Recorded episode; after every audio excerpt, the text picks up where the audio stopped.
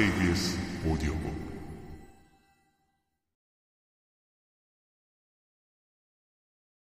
음악과 함께하는 꿈.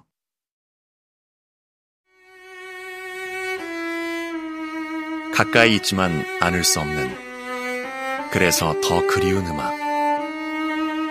그러니 첼로를 사랑하는 목수 드라이 소리다. 섬 포지션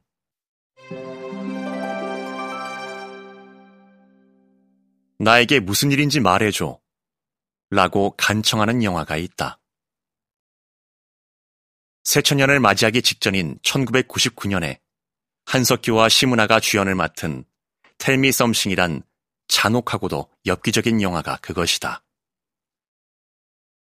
공포물인 만큼 범인이 있을 텐데 영화를 보고 나서도 범인을 알 수 없으니 왜 이런 제목이 붙었는지는 알 수 있다. 그러나 규정상 영화 제목은 한글로 써야 한다. 이 순간 또 다른 외침이 들려온다. 나에게 썸싱을 어떻게 써야 할지 말해줘.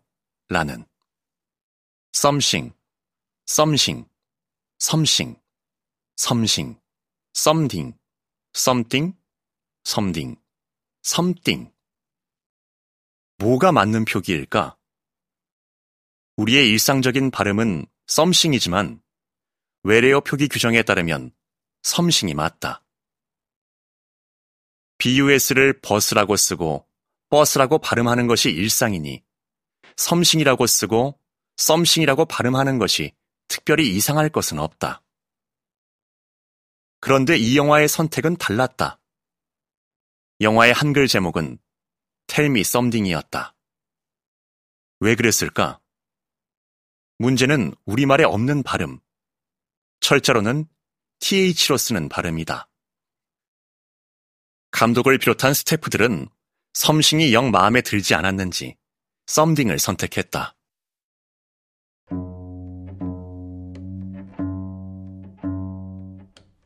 첼로를 연주하는 이들 사이에서도 이와 비슷한 고민이 나타난다.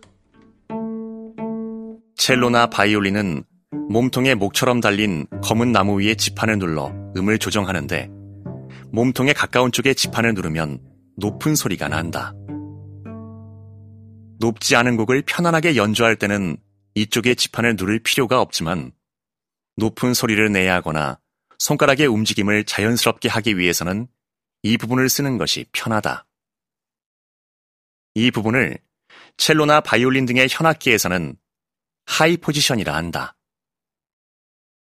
지판을 누를 때 음마다 정해진 손가락이 있는데 높은 쪽으로 올라가더라도 어느 정도 정해진 자리가 있으니 포지션이란 용어를 쓰는 것이다. 기타를 연주할 때도 높은 소리가 나는 부분을 쓰는데 보통은 여러 줄을 한꺼번에 튕기며 코드를 연주하는 경우가 많으니 기타에서는 high 코드라고만 한다. 그런데 첼로의 high 포지션이 좀 고약하다.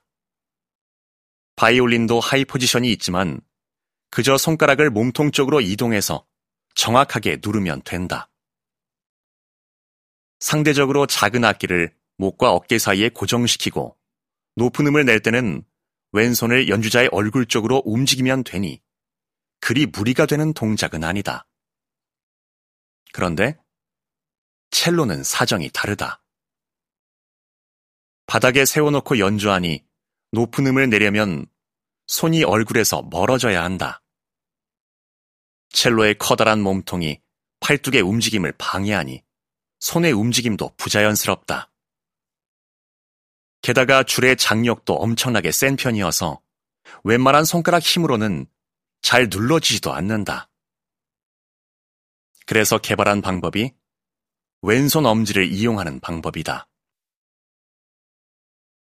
왼손 엄지를 아예 하이 포지션 쪽으로 내려 현 두 개를 완전히 누른 뒤 나머지 네 손가락으로 원하는 음을 짚는 것이다.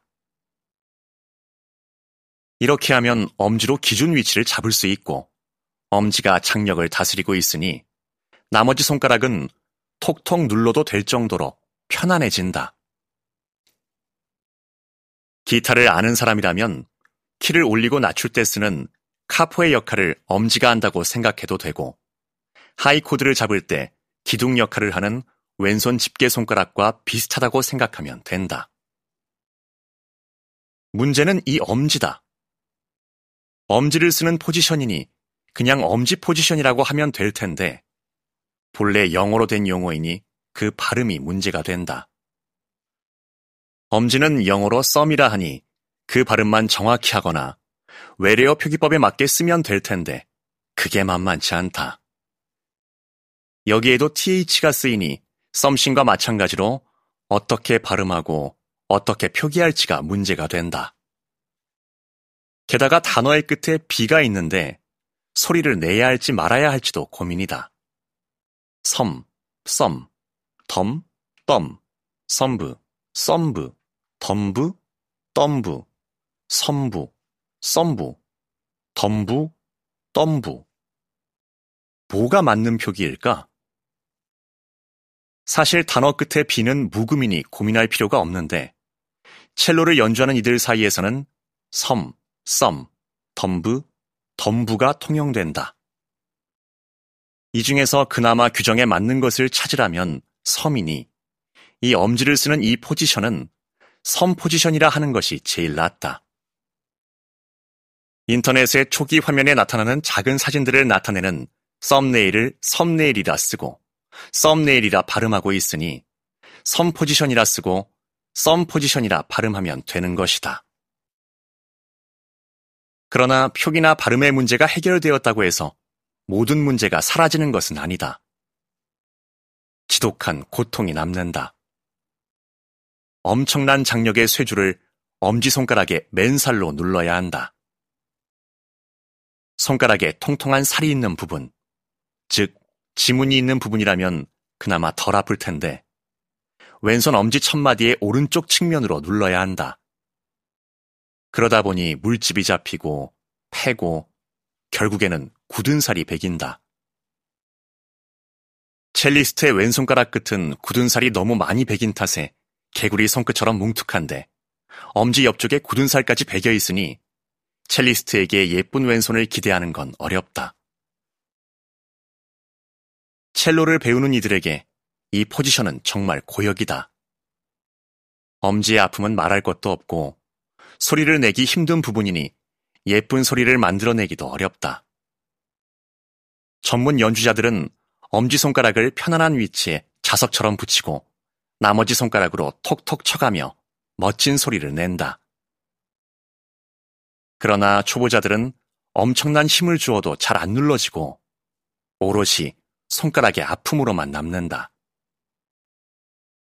나머지 손가락으로 정확한 위치를 찾기도 어렵고 활로 그어서 깔끔한 소리를 내기도 어렵다.